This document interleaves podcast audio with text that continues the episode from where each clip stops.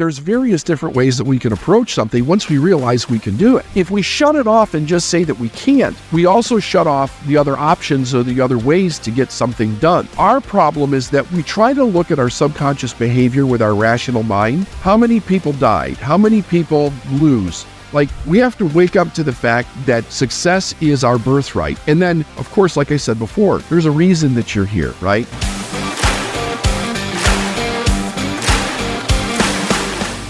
Hey there, Bob Govro here, and welcome to the Wealthy Entrepreneur podcast. I will be your host for the day. Uh, excited to have you here once again. And listen, today is a very special episode. I'm actually bringing in a friend and colleague of mine, and we're going to be talking about mindset and mindset shifts. And really the foundation for this came from a conversation I had months ago with a friend of mine named Mike. Uh, we were having dinner in LA. And Mike said to me, you know, what is the one thing that's sort of challenging you right now? And I said, well, what I would love to know from you, Mike, is how you have become the CEO of a company that's a $40 million company, you know, like leaving a, million dollars or $2 million and and venturing into that side. And he said something to me that kind of stuck with me for, you know, the last couple of years. I think I met with him maybe five years ago, now that I'm remembering. And he said, Well, Bob, you know what? You're never going to become the leader of a $40 million company if you continue to be the way that you are. And he's like, nothing against,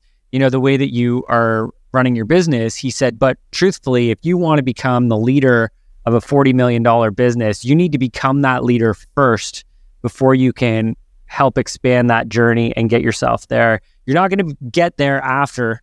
You need to be there first. You need to become that leader, that CEO, that expert, that driver of the company.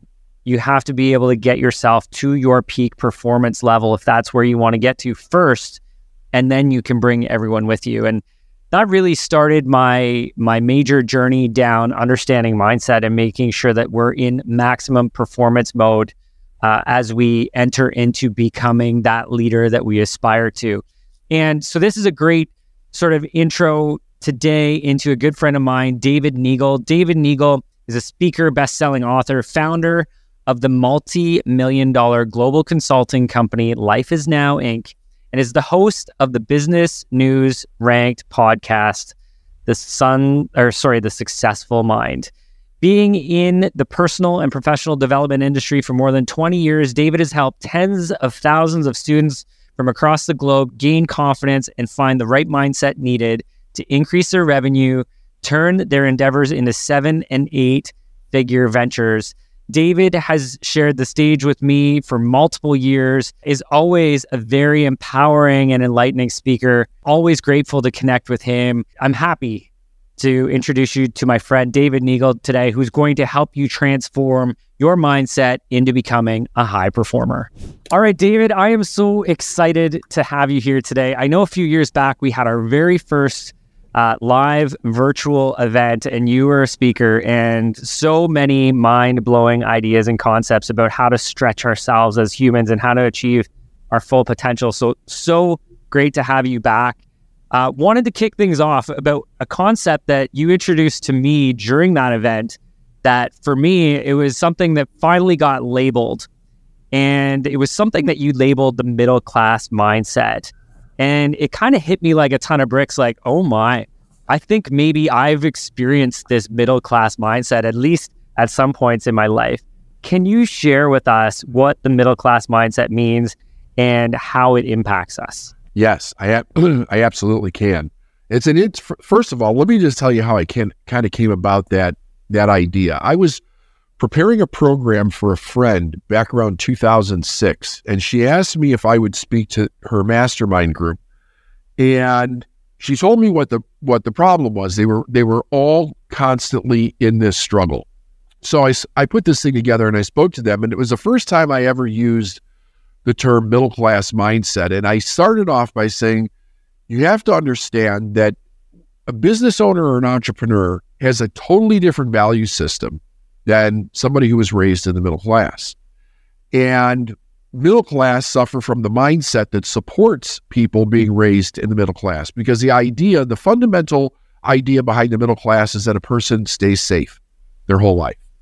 They're anti risk, they're anti debt, they're anti different social constructs that make it difficult. Like you don't talk to people about money, you don't talk to people about intimate things.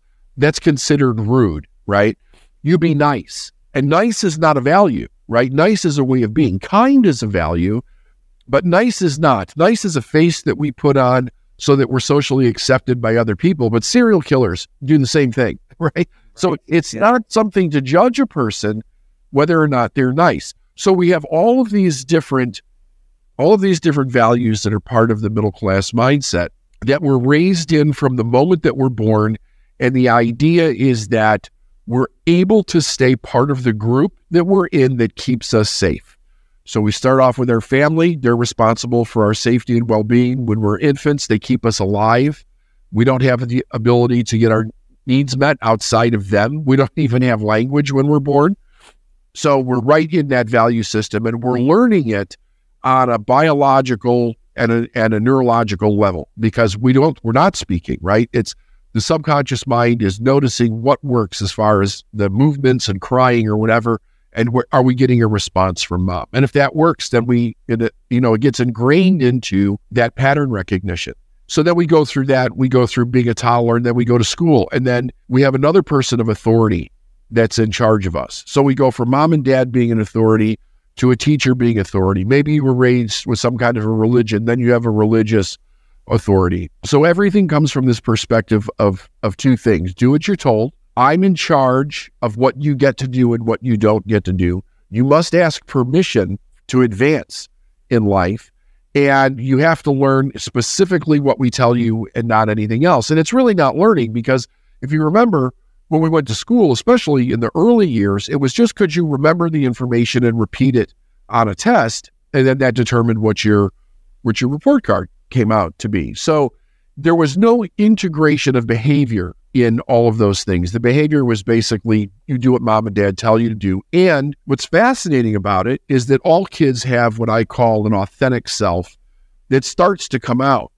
They don't they're not born with shame, they're not born with guilt. And they they stretch, they begin to do things based on what they feel impulsive to do. But they learn really quick what the boundaries are with mom and dad. Anything that goes beyond what makes them uncomfortable and they're quickly brought back into this zone of this is how we behave. And then we're given two things that run crazy paradigm in our mind for the rest of our life shame and guilt, right? You should be ashamed of yourself for doing that. You should feel terrible that you punched your sister in the head, that type of thing. Once those are installed in our mind, then we self regulate based on those two principles forever. It's one of the reasons why society can literally cripple the masses with shame and guilt because it's already programmed in their mind. So the idea is that if we want to start a business, and I and I would go as far as even becoming wealthy, right? If you f- figure out another way to do it besides starting a business, you're going to have to overcome a middle class mindset because you cannot be wealthy with just you. That's not that's not going to happen. Wealth follows a completely different set of values and rules versus I'm going to earn my income from somebody else for the rest of my life. And I'm not saying that that's wrong. I'm just saying if you want to transfer over and get out of that way of living, you want to create a different lifestyle, you have to understand the values and beliefs that are causing you to stay stuck in that lifestyle and then be willing to work through changing them. And eliminating those constraints that we just feel have been set as parameters to what we can accomplish. Yeah. Right. Like that. It, it's interesting. And I, I remember when you talked about this too you talked about the idea of, you know, we're all sort of created as kids to just work harder. And that if we just work harder, we're just going to continue to get those outcomes. And, you know, it kind of hit me too. That was a good one where I thought, you know, an element of hard work is a good attribute for someone, but working harder, working more hours isn't necessarily going to create or transform into that wealth that we're trying to build. Right. And not only, so here's the interesting thing about it. I like, so it's not that I'm against hard work from the idea of not working hard as it being difficult, right? But working hard as being like persistent, right? That's the attitude that I want to have. I, when I first started, in this industry, I was making about 50,000 a year and I wanted to get to 50,000 a month. And I had a very interesting experience. I set a goal. My mentor challenged me. He's like, you could do it this month. I totally believed him. And I started off after this goal. The end of the month, I was no closer than I was any other month. And I, I, I was so floored that I hadn't made any progress. Like this seemed really bizarre to me. And I had a conversation with him on the phone. I'll never forget this. It was like midnight, the last day, end of the month. And he said to me, How did you do? And I'm like, Bob, it was horrible. I'm I am no further away than I was last month. And he laughed. And he said, you know, it's easier to make fifty thousand a month than it is fifty thousand a year. And I thought he was joking with me, like teasing me, right? Poking me a bit. And I laughed and I'm like, yeah, it is for you, right? Yeah. He says, no, it's easier. He said, all right, let's do it again this month. So second month, do the same thing. And I'm like, and I'm I'm thinking to myself, I've got to be more dedicated. I've got to work harder. I started making sales calls around the world based on time zones. So I was working like 20 hours a day, just making calls, start in England, end up in Asia, you, you know, by early in the morning. And I was even it was even worse the second month. I was further away the second month than I was the first month. And he said to me again, he said, I told you it's easier to make 50,000 a month. He said, Why would you work all year to make 50,000? He goes, I wouldn't even get out of bed to make 50,000. And I'm like, I was getting furious at him. And then all of a sudden it clicked and I and I realized he's being serious with me. And what I did not realize was that when I first made a transformation in my youth to get out of like going broke and bankrupt and having all these issues, one of the one of the values that I took on was an incredible work ethic. Like nobody was going to work harder than me type of a work ethic. Yeah. And it worked. It worked when I worked for somebody else. It got me to it got me starting off from driving a truck in a company going all the way to the top without getting a further education. Like it really worked. What I didn't realize was that I was taking that idea and I was making problems difficult. I was actually making them hard so they fit my internal value of what of how I valued myself.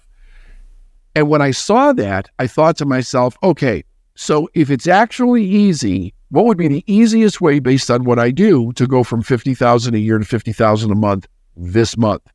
And I was like, one sale at 50,000, that would do it. And that scared the hell out of me. so I didn't do 50, but I did 15 and I did it in two weeks. I went over 50,000. I was like 62, 62 63,000 within a, a two week period of time. And I was, and I woke up to that so fast. And I was like, okay, this hard work ethic is great until you start making it hard to meet your internal ethic, right? Your, what you, how you've learned to actually value yourself. So then everything that I looked at from a strategic perspective after that was what is the easy, elegant way to be able to do this. And it totally changed everything. I love that. And, you know, I guess that the whole principle of that is the work smarter, not harder yeah. sort of concept, right? Uh, just put into much more uh, better words and elegant. Uh, thank you. I, I do love that. And I think, you know, so many of us get caught up in, you know, this is also how we grew up. This is what we're seeing as role models with our parents. And, you know, my my mom was a nurse, my dad was a plumber, and it was like that. That's amazing. They were they worked hard, and that was always what they were instilling in us was just work hard and you know continue to be educated. But then something changed, right? And when you started to stop having those parameters, those limits on what was potential um, and what was available to you, and thinking differently about how you can accomplish those things, you know, you bust through that ceiling and yeah. You know, pretty big moment for many business owners when that happens. Yeah. Well, the, when I first started to do it, I happened to be having dinner with my mother and my stepdad one weekend, and they said, Well, how's the business going? This and that, which I was always a little reluctant to get into that conversation with them because they just couldn't understand it. But I was a little overexcited about the fact that I was raising my prices. And I said, I'm raising my prices to 15,000 to, uh, to work with me. And my stepdad, he put his eating utensils down and he said, Who the hell would pay that? And my response to him was people that don't value saving money, but they value the outcome that they're paying for. And I had realized that there's basically two types of people in the world. You have people that are raised, and the middle class mindset is save money on everything that you do. That's the that's the thing supposed to give you pride, right? Oh, that's an amazing whatever you bought. Yes, and I paid half for it, or I got twenty percent off. That's where the that's where this crazy value. You got a deal. You got a great deal, right? Especially in the especially in the uh, in the Midwest where I where I grew up. But then I realized that there were people that were more than happy to pay uh, a lot of money for something because they valued the outcome. And there's literally, I mean, I think that I don't think that this is actually uh, that it should be this way, but it it is a it's a truth that marketers know very well, is that raising the price automatically induces the idea of higher quality with those people. So when you're when you're trying to find those individuals, going with a higher price to see what the limit is that you can attract on that basis, it works very well.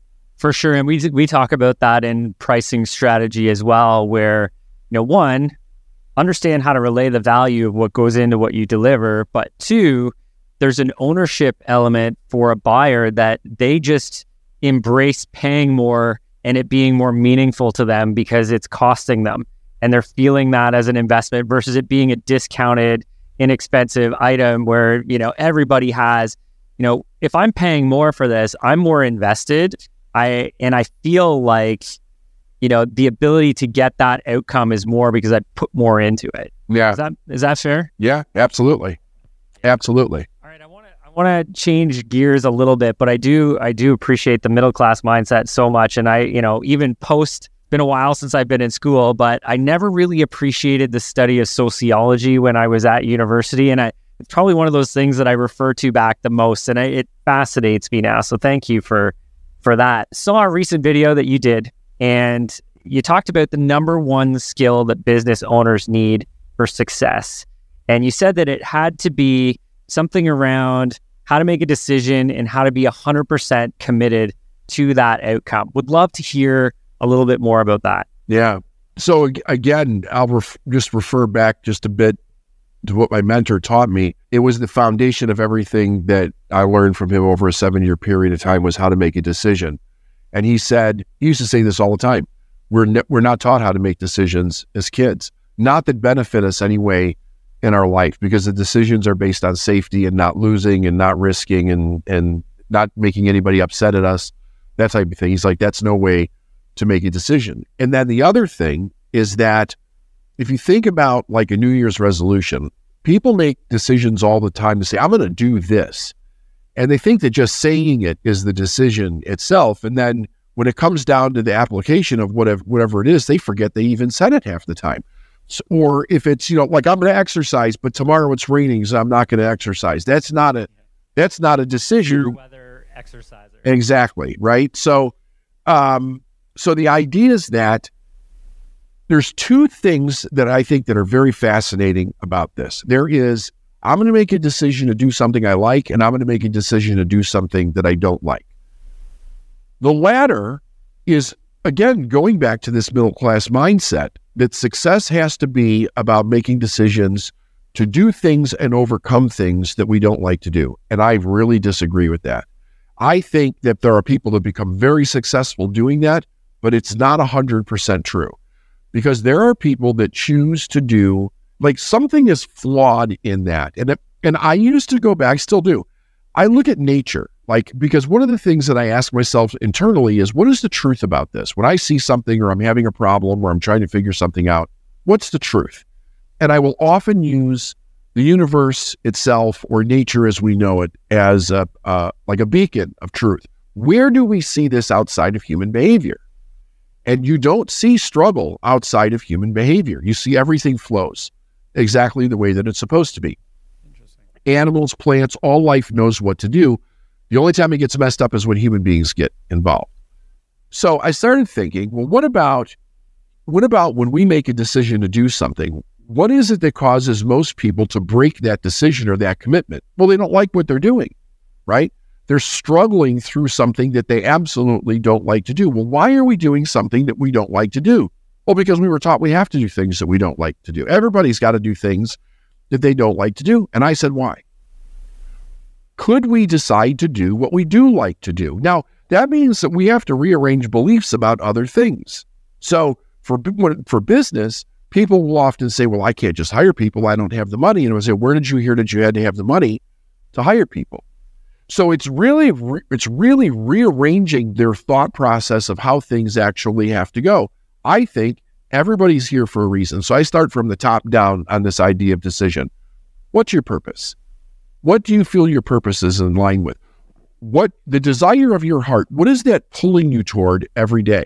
And why do you deny it and do something different?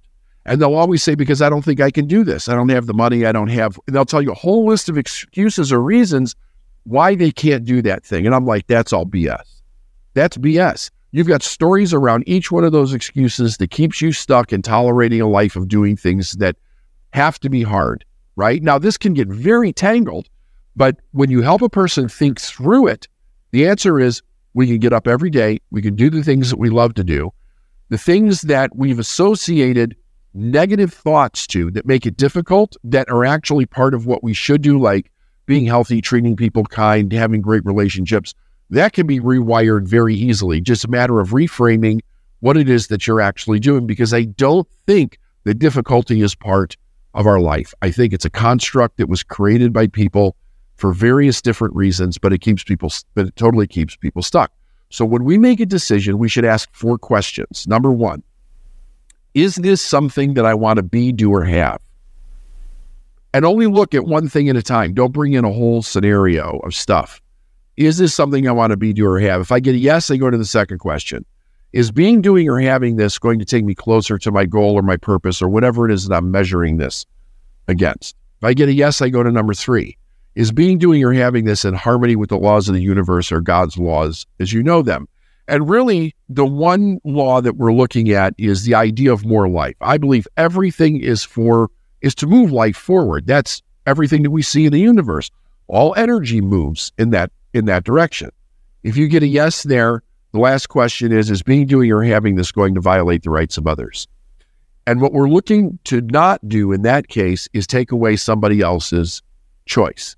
So if you give yourself three yeses and a no, then you can make you can solidly make the decision to move into that direction. Now you may have to evaluate it for other reasons, but at least you're making it from a centered position of who you want to be as a person and what you actually want to have in your life because we don't have to do things that we really don't want to do. And when you tell somebody that, their mind will, their mind will just go wacky with this. I when I was working in corporate, I had a guy, the, the owner of the company was a bit of a sadist. And he, so like seriously, he loved to mess with the employees. If you screwed up as a manager, our job was to mess with the people that screwed up and make their life miserable for a few weeks. And I this went against every fiber of my being. Now we were a union company also. And I would say this wasn't in a in a fun nature. No, this was not in a fun nature. This were yes, you screw up their routes, mess with their day, make them stay out overtime, give them the worst things to do, like really nasty stuff. And we were a union, and you know the bylaws of the union would say what you could do or couldn't do. And I was in this guy's office one day, and I'm like, we can't do this. The union book says, I mean, you agreed to this, you signed it, we can't do it. And he said, I'm going to tell you something. He said, We live in America. He said, You can do whatever you want as long as you're willing to pay the price for it. And I'm willing to pay the price for it. Now, he was used, I'll never forget that I could see him as if it was yesterday. Even though he had was using it for something dark, the power behind the truth in that idea spun my head around because I kept coming from the place like, we can't do this. And he's like, I can do whatever I want. Don't tell me what I can't do. Now, is it right or wrong? That's a totally different conversation. Right. Yeah, right? it maybe doesn't hit everybody's moral compass. That's right. But when it comes down to our lives and how we're going to live our life, you can do whatever you want to do. And that's to become aware or awaken to that power is extraordinary because you remove all the limits to everything that you tell yourself about why you can't do something. Yes, there's a consequence to everything that you do, but that's secondary in nature. The first thing is to understand you can do whatever you want. I love that. And I, and I do love, you know, you talked about do what you want, you know, kind of choosing your own life to do something that, you know, gets you excited. You said it gets complicated. So there are things sometimes that come up where it's like, okay, well, this complication isn't necessarily something I want to deal with, but it's a means to the end of me enjoying what I want, right? Is that what you're saying when you say it gets complicated? Yes, yeah. absolutely. Because we can always look, I mean, there's various different ways that we can approach something once we realize we can do it. If we shut it off and just say that we can't, we we also shut off the other options or the other ways to get something done. And I usually refer to this first and foremost with the idea of a person taking control of their life and doing what it is that they love, right? I think that God gave, there's a reason why we have that feeling inside of us. It's a direction, right? It's not just there to make us feel good, it's a direction. It's pointing us to the things that we're here to do as far as our purpose as a human being. The other thing that I believe is that that purpose had to exist before we came into our into our physical being. There's a reason for all life to exist, including us, but the reason existed before we did. Our job is to to become aware of that reason and then follow it in our life. And I also think think that that's what brings unbelievable fulfillment to human beings when they're doing the thing that they're here to do. I don't care how many hardships they're overcoming and challenges, they're completely fulfilled because they absolutely are they're connected to what it is that they're here for. Yeah, I I love that.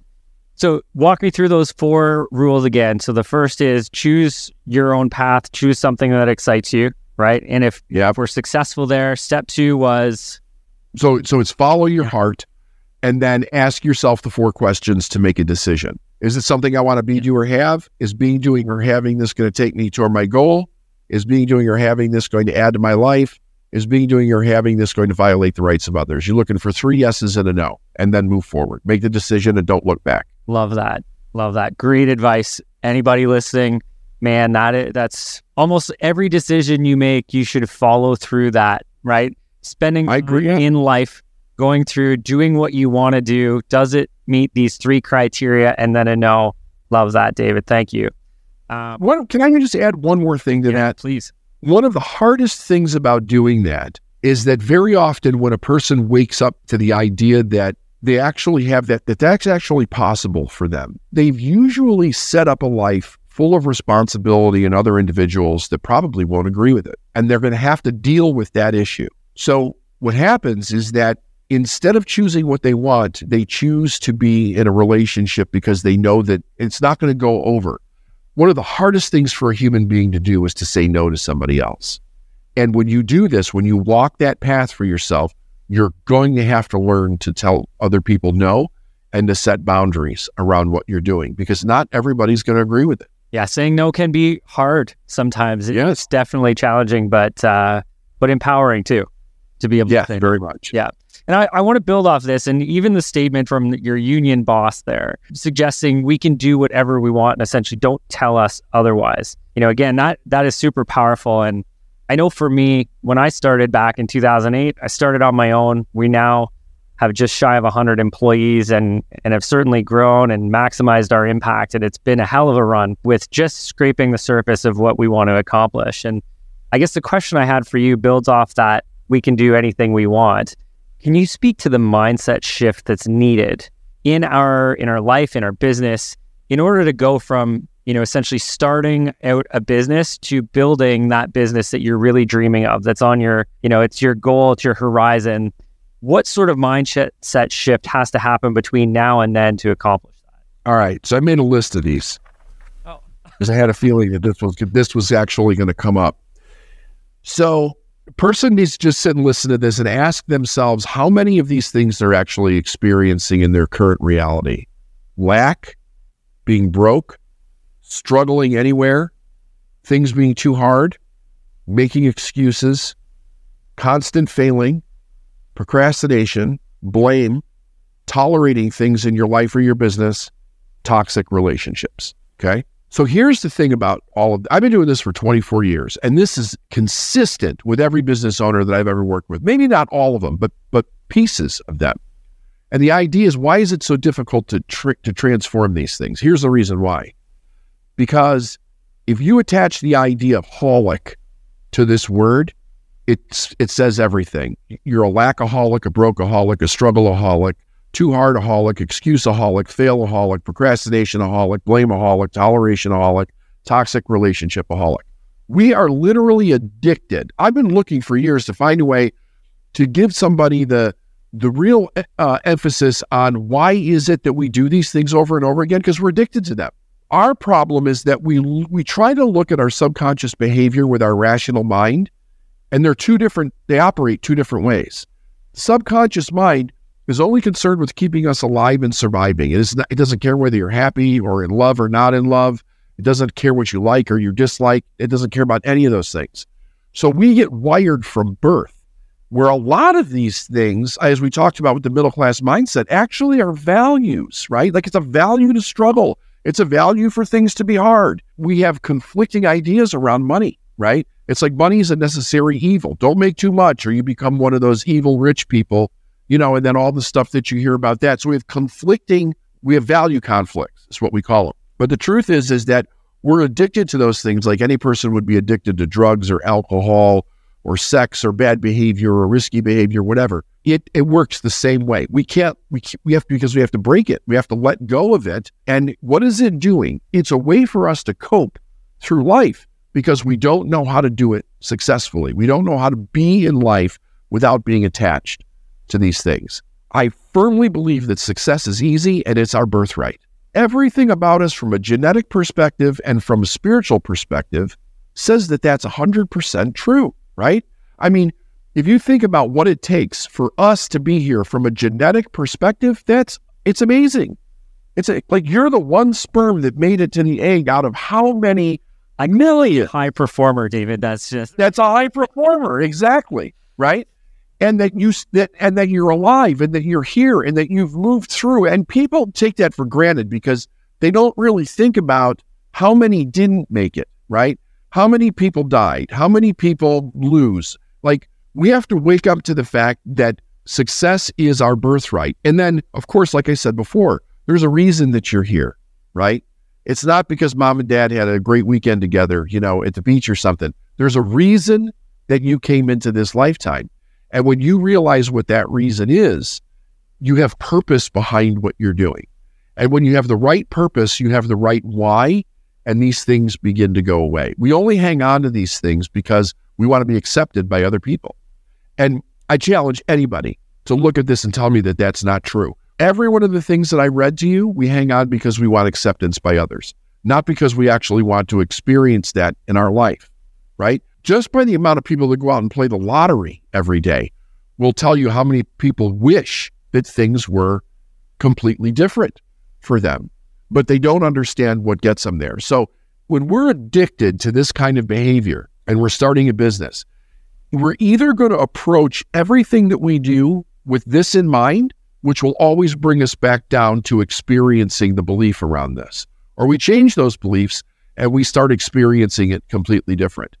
And I, again, I don't believe that it needs to take a long time. The, the whole reason that I got involved in this business was because my first experience with changing something inside of myself led to a tripling my income in a month. And I was driving a forklift at the time.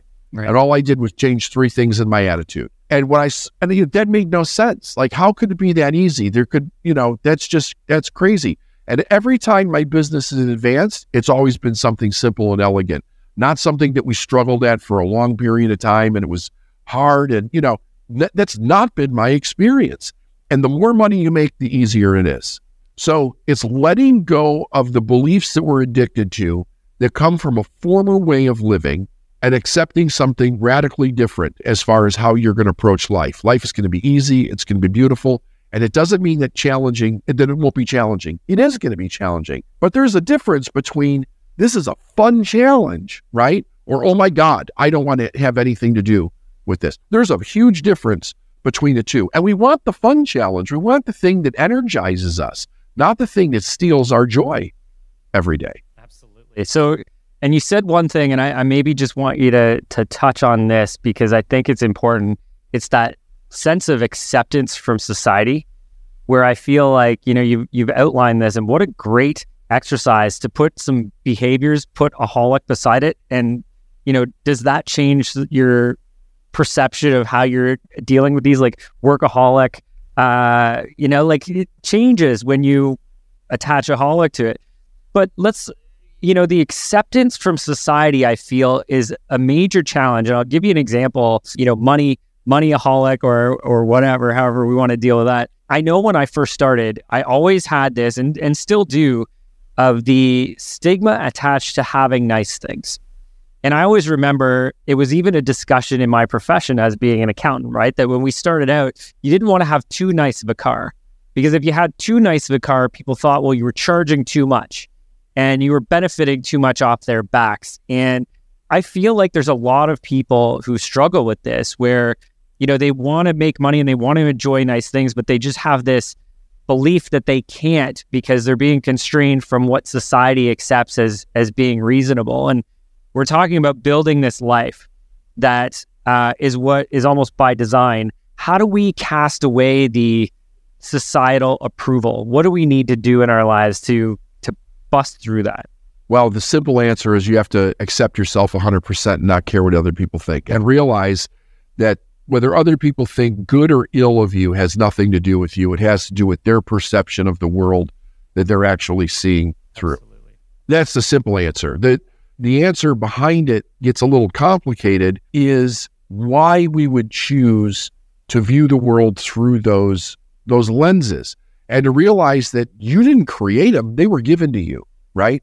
We did not come into this life with a book that said, here's what everything you're going to experience in life means. Meaning was passed down in our life from one generation to another and from one experience to another. But if you didn't, if you weren't raised with the idea that you could choose what something meant to you, then you just took whatever meaning was given. And the truth is, is that for everything that's good, there's almost a double binding message around everything, right?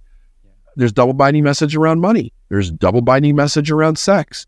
There's double binding message around anything that you're going to do for fun, right? You don't want to do it. You don't want to do it too much. There's the idea. I mean, when people work for other people, I remember you'd feel guilty if you were asking for a day off. Like, you know, you were scared. You didn't want to. And then you felt guilty when they said yes and you were off. Like, I feel guilty that I'm not at work. We've got so much negativity around the good things in life that we have to, I think that we have to come to terms with it inside of ourselves and ask ourselves, what's really the truth about this? Do you really want an accountant that's broke? Like, really? Do you want a stock investor broke? Yeah. But the idea of saving money versus paying for value is two completely different things. They don't even belong in the same room. Yeah, no, I, I definitely didn't want to go down that path with you because I think you and I could have that conversation all day. That it, yeah. it's all about value. It's all about value. And the idea is also that probably the number one thing that runs all the rest of this is lackaholic because we're, uh, we're addicted to the idea that there's not enough. And human beings are manipulated like crazy with the idea that there's not enough. And the truth is that there's more than enough. Everything that we've ever been told that there's not enough of has turned out to have been a complete lie in life. Now, again, it's one of those things like that doesn't mean that you want to or don't want to do something. It's just what's the actual truth around this. There's no shortage of money, right? There's no shortage of anything. People, and you know this being a financial guy, what uh, what literally creates the problems within in markets is what they tell you is happening, right? It's it's what they tell you. So then that controls people's behavior, and they want to control people's behavior so that they can manipulate the markets, and that's the way that it is all over the world. So what's really true? What's really true? You know, the truth is is that there's always an abundance. Every time you see a financial period that we go through where there's people going broke and losing jobs and going bankrupt, there's people making millions and billions of dollars, right? Sure. Both things exist at the same time in the same place. You get to choose which one you want to be. 100% and well said because you know the times where we're going through you know like right now we've we're hitting a bit of a recession interest rates are continuing to rise and you know the media is portraying fear and a lot of people are very fearful of how this will impact them but on the other side we've got people making way more money than has ever been made, you know, in the history because that's how this works. It's a balance, right? And and why choose to be living in fear and uh, on limited beliefs and and not feeling like we can bust through this where you know you can see the other side is doing so much more because they believe and they know that there's no limit on money and resources. Yeah, No limit, no limit at all. And I, the, the other thing is that savvy business people understand that whenever there's a problem, there is an opportunity to provide service to solve that problem, which is an opportunity to make more money. It's not like rich people are stealing money from people. I mean, I know that there's some that that are, but it's from Always the but bad eggs. There's always the bad egg in anything. But business is based, capitalism is based on the idea of solving problems and then reaping a reward for solving problems and then contributing to society with what it is that you're doing with that. It's a phenomenal concept. And when people are honest, it works very, very well. You know, but it all comes down to the decision that you're going to make for the life that you you want to lead. Absolutely. All What do you do? What do you do in your family when you're the only one who's decided to become a multimillionaire and everybody else has chosen a middle class lifestyle? Right? You know that it's going to be an uncomfortable situation. I've never met a family that where it wasn't. Right? My mentor used to say we'd be doing these big seminars, and he would he would tell everybody, "Okay, here's what I want you to do: go home, get all your friends and family around, have a big dinner party. In the middle of the dinner party, stand up and say, I have an announcement to make. I have decided I'm going to become unbelievably wealthy. And you would hear everybody in the audience crack up every time he, he said that. And the idea was that everybody really knows how that would go over in their family if they made that kind of announcement, right? They could hear, oh, you're a big shot now, right? What do you think? Money grows on trees? I mean, you'd hear all the voices of the people that you've heard your whole life. Yeah. And that's what we have to get rid of in order to live the life that we want, whether it's with money or anything else. For sure. And and money definitely has a stigma attached to it. And we all need to get beyond that. That, you know, even for for me, I know our mission is to empower business owners with financial confidence so that they can help more people. And, you know, with that comes a some somewhat of a financial reward when we're able to do that and accomplish that. And, you know, it's almost I almost turn it around to say we're being selfish if we're not trying to help more people and build more profit and reinvest more our objective needs to be to focus on that because if we don't, we're selfishly leaving people behind. That's right. That, I agree 100%. That's absolutely accurate. Yeah. Everything that we do is either benefiting society or taking away. There's no middle ground. Yeah, absolutely. I love this. So this will maybe tie in. And I know, again, we're hitting in this sort of recession period of time. There's a lot of fear, but there is a lot of opportunity. And David, I one thing I say to a lot of our members in our community is, you know, this is a time where there is more opportunity than probably any other time in your life is when we're in this recession because fear is pushing everybody to step back where the opportunity is to lean in. And I know a lot of people are, you know, fearful around this with the way that media portrays recessions and interest rates. But and, and you talk about this a lot, but it's about creating that sense of urgency and you know striking while the iron's hot and there is this opportunity. So can you you know share with us from your perspective what urgency means and how we create that in our lives? I think that I think from an emotional level, it's created by stepping into allowing ourselves to become the person that we want to become and do what it is that we want. But all urgency is also I the attitude of I will not be denied my success. And I don't let external conditions control my behavior. Everybody in my company knows this well. All of my clients know this well because I teach it over and over again and I do it all the time. As soon as anything shows up in my experience that indicates there's a lack of money, I go out and spend more every time. And my mentor taught me that. And you're number one, you're you're telling yourself there's an abundance. I can do this. I'm not reeling in fear, going, I better, I better hold on to my pennies because, you know, who knows what's going to happen.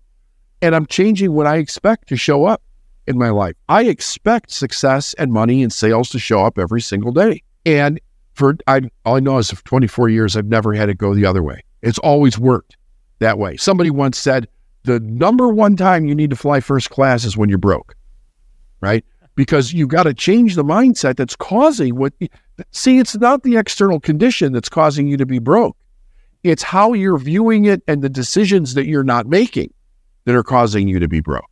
So that's fear, right? God gave us faith, not fear. So the idea is have faith in the direction that you want to go, right? Don't have faith in the direction of what you don't want to happen because that you'll create that every time. Absolutely.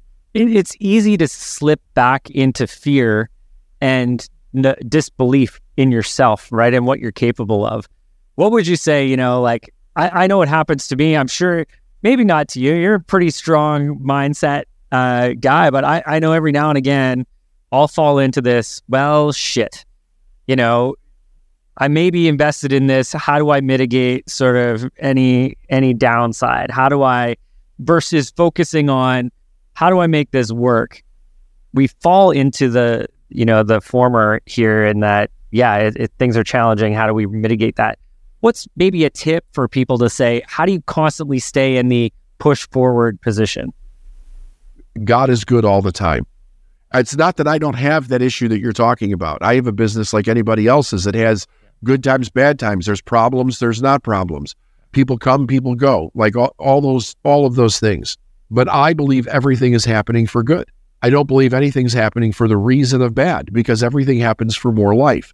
So if that's true and that's what I choose to be true, then I choose to make that my experience. So now immediately there's no downtime when I met, when I come up with a problem. It's automatically this is good. Let's find the good. Let's make the good decision and let's move, keep, continue to move toward the good. I think when we let that little bit of doubt get in our head, that's what screws everything up. It messes up our decisions.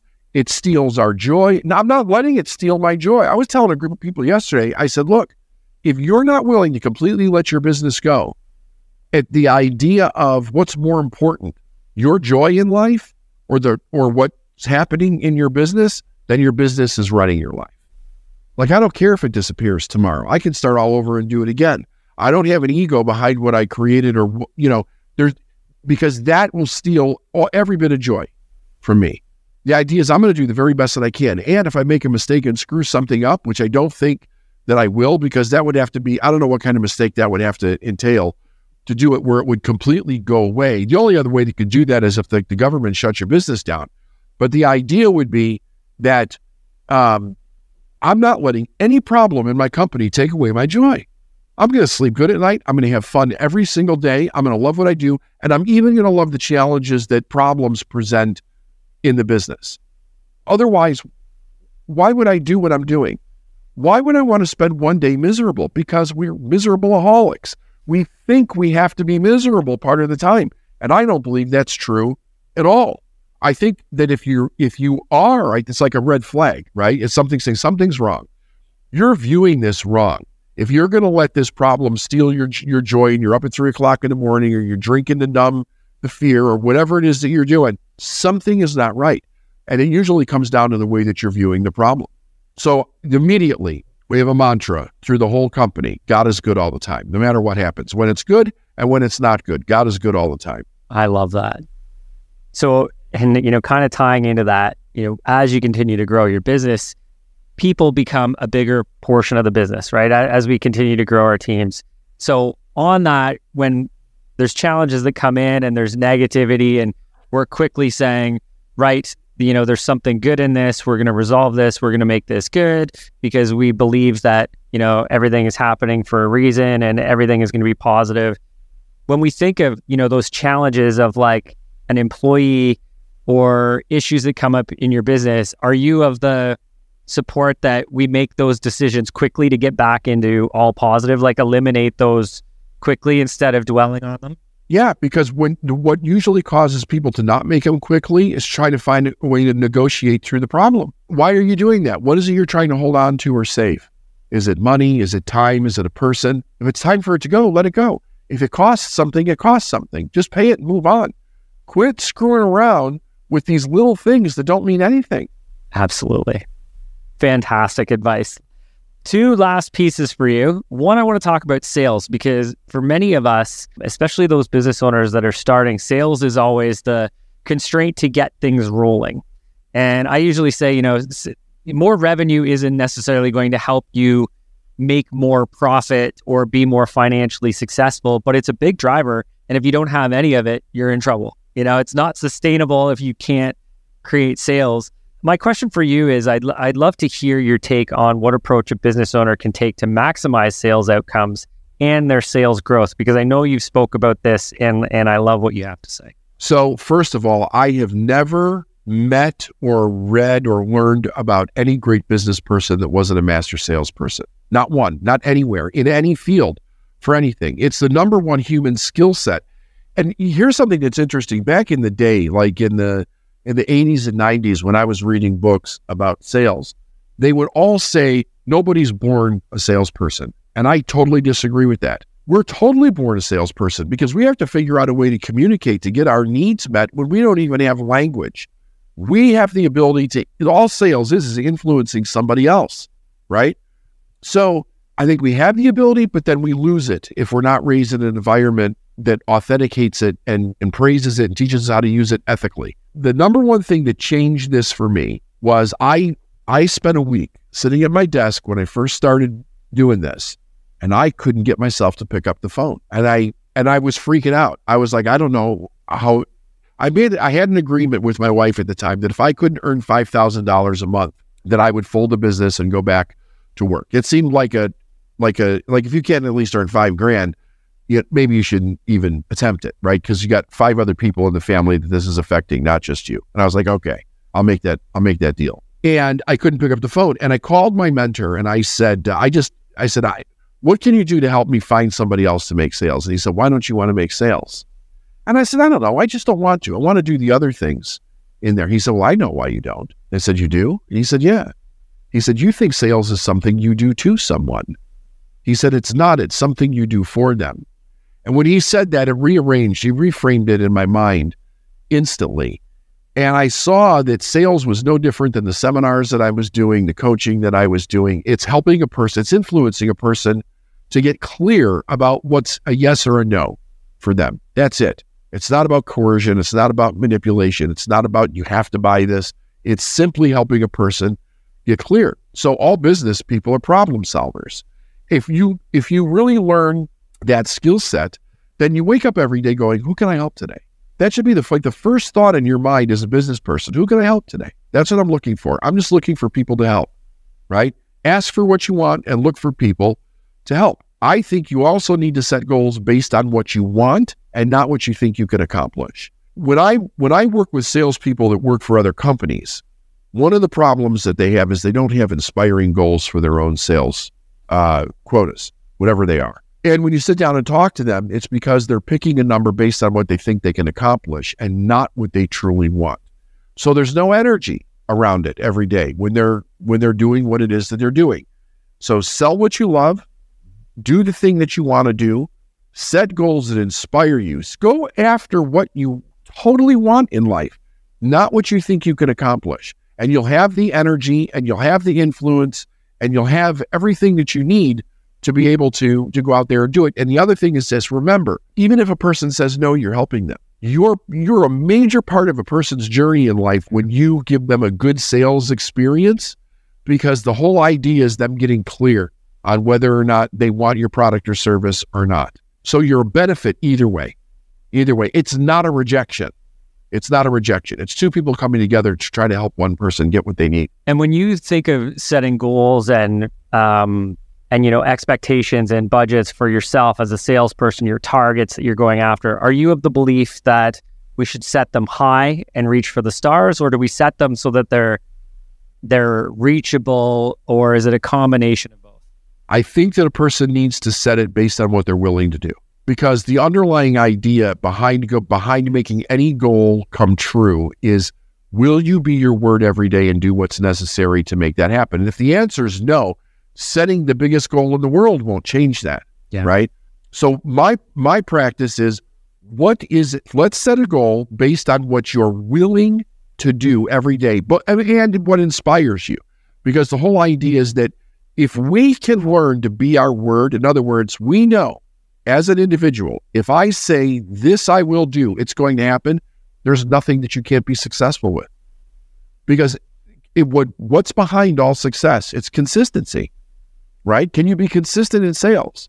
Can you be consistent with your team? Can you do everything consistently in a way that brings about success? That's it. It's not not rocket science. It's actually really simple. So, if you're not willing to do something, don't say you're going to do it pick the goal that you're willing to do that inspires you. Start there. You can raise it later, right? But I think that the idea of going after setting the, you know, the BHAG goal, I think that's great for a person that doesn't have a discipline problem in their own life. It's got to start there first. fix that problem if it's an issue, and then set the BHAG goal. Amazing. Love that insight. The last piece that I just want to quickly touch on with you, and I think we were aligned on this. I, I spent a lot of time mentoring young kids. There's a program that we uh, work with called Junior Achievement. It's on establishing, you know, the youth with an idea and concept of financial literacy because I think our education program is really missing the boat uh, for a lot of reasons for people to understand money at a young age. And you know, I, I was watching some of your vid- videos and some of your trainings, and you know, one of the things that you talk about is how we can empower our youth to have the mindset of accomplishing whatever they want. As yeah. a parent, uh, as an entrepreneur who's got kids, you know, what's the advice for us as parents to help our kids break through those barriers and set unlimited potential for themselves? Don't teach them to manage a limited resource when it's not a limited resource. Teaching them how to manage the money is is absolutely important, but don't come from the place that most school districts come from, which is that it's a limited resource. If you limit the things that make the biggest difference in a person's life, you limit their ability to dream, to go after what they want, because they don't see a way to get there. So they're not going to do it. When they understand things differently and they understand that they're only limited by the, the how much they actually know that's true about something, it allows them to expand their mind to do whatever it is that they want to do. But I think with kids, especially, the idea is get them making their own decisions as soon as possible that's age appropriate. Let them experience the consequences. Let them experience failure. Let them experience, teach them how to evaluate something. Don't make them wrong because they failed. Don't shame and guilt them because they failed. Let them fail. Congratulate that. Show them how to redirect to get another result and get them going again. The more they own it, at the earlier age they own it, the more that'll stick for the rest of their life. Because because here's the thing, and, I, and again, this was it was interesting. This came up the other day with a client. I literally told she's like, "How do I get my kid to do this?" I'm like, "Why do you want your get your kid to do that? Let's take out the garbage or something." Because he has to take out the garbage. I'm like, "No, he doesn't. He doesn't have to take out the garbage." Yeah, we have to do things in life that we don't want to do. I'm like, "No, we don't." Like, where did you get this idea that we have to do this? I said, why don't you take a look at all the chores that have to be done in the house and give everybody a pick of the responsibility? Everybody has to pitch in. What are the things that you want to do? Right. And and start from allowing the person to be empowered to pick the challenges that they actually want to go after in life. When you raise them with the idea that they have to do something, they're going to design their life that way. And of course, they'll be miserable. Yeah. And it, uh, let's just agree no parent wants their child to be miserable. And let's stop shaming them for wanting certain things as well. Like I I feel like that's something and this probably comes back to your middle class mindset where parents are going, "Well, don't don't dream too big." You know, your reality isn't that you're going to be the next Elon Musk. Well, no, like let open up the opportunity for them to be who they want to be and to create what they want to create let's stop shaming them for wanting something yeah. more. Yeah. When I was a kid, everything that I, when I was in that early dream state phase of life, every time I would, I would pick something that I was interested in, I would go to my parents with it. They would always ask me, "How are you going to do that?" And of course, I had no idea how I was going to do that. So then they would say, "Well, if you don't know how to do it, you can't do it." Or they would associate it to it's going to cost too much money, or you're going to have to go to school for a long time and you don't like school there was never anything that they encouraged me to to move toward. So it was weird because when somebody would ask me what I wanted to do when I grew up, I didn't know because everything was not an option. Everything had become a non-option in my life. So I'm like, I don't know, drive a truck, something, you know, something like that. I mean, that's literally what we do to kids' minds when we do that. Something reasonable, right? We don't want to stretch this too much. That's right. Yeah. That's right. It's amazing. I, I was actually just going to ask you that as it was coming up. What did you want to do as a kid? Because I know we had this conversation in a mastermind group I was part of last week. And I said, I actually wanted to be a helicopter pilot. Me uh, too. Did you? I did. And if I had stayed in the Army, I would have become a helicopter pilot. The first thing I can remember wanting to be was a marine biologist. I was fascinated with like Jacques Cousteau in the in the 70s. Yep. And then I think from there, the mechanic was one, of course, a rock star, Like Oh, every Every teenage boy wants to be a rock star. I was I was really into science. I loved scientific things. I I thought about being uh, clergy for a significant period of my life because I was so motivated by learning the spiritual ideas of the world. Uh, an actor was something that I considered for a long time. A photographer, and of course, with each one of these things, I was told, you know, no, no, no. no. So, but they were, but you asked, so I'm telling Yeah. you, these were these were ideas, and then. Yeah. Of course, you want to be a little bit like dad. So my dad was a mechanic at one point. He was a truck driver at one point, and I did those things to earn money in my in my youth youth as a teenager in my early twenties. Yeah. And that and that's where sociology would say you were expected to essentially stay in that lane too, right, David? Like Yeah. you're expected to be that mechanic and Yes, busted through and you broke the rules and you bu- yeah, because money's not everything, right? Money won't make you happy. That's right. That's right. I don't know about that. I've I haven't seen any truth in that statement. money makes me very happy. doesn't And the other thing happy. about money, well, think about it like this: we all have problems in life, but how many people are reduced to the problem because they don't have the money to solve the problem? For sure. And you know, marital You know- breakdowns, how many marital breakdowns is because of financial reasons? For sure. It's like Exactly. number one reason. So it definitely having lack of resources can cause life's pain. Um, Yes. um, for sure. And again, you know, I, I think not looking to build something incredible that is financially successful. If you're not willing to do that, you're being selfish because that machine or whatever impact you're trying to create is being limited because of your lack of investment in building something great. So, Yeah, you know, Yeah. let's focus on building the greatest thing we can to help the most amount of people. And that's how we change the world together. absolutely. David, thank you for this. I want to make sure that my audience knows how can they get a hold of you. Um, you know, I, I know I've had the opportunity to interact with David and and be in different mastermind groups with David over the last I'm going to say close to 10 years, uh, which is pretty amazing. Always super insightful. Uh, for me, you know, the greatest mindset uh, coach in the world. So very, very privileged to have you in here today. How can people get a hold of you? Um, if they want to sample what we do, go to the Successful Mind podcast, and it, everything is free there. Or they go to davidneagle.com or lifeisnowinc.com. Any one of those things will take you, start you down the journey. amazing. And one more, just last piece. I've seen David on a ton of stages. If you are an event host or you're building uh, an event and you want a world class speaker, make sure you reach out. David is nothing short of the best of the best. So, David, thank you for being here, being part of this today, for sharing your insights with our community.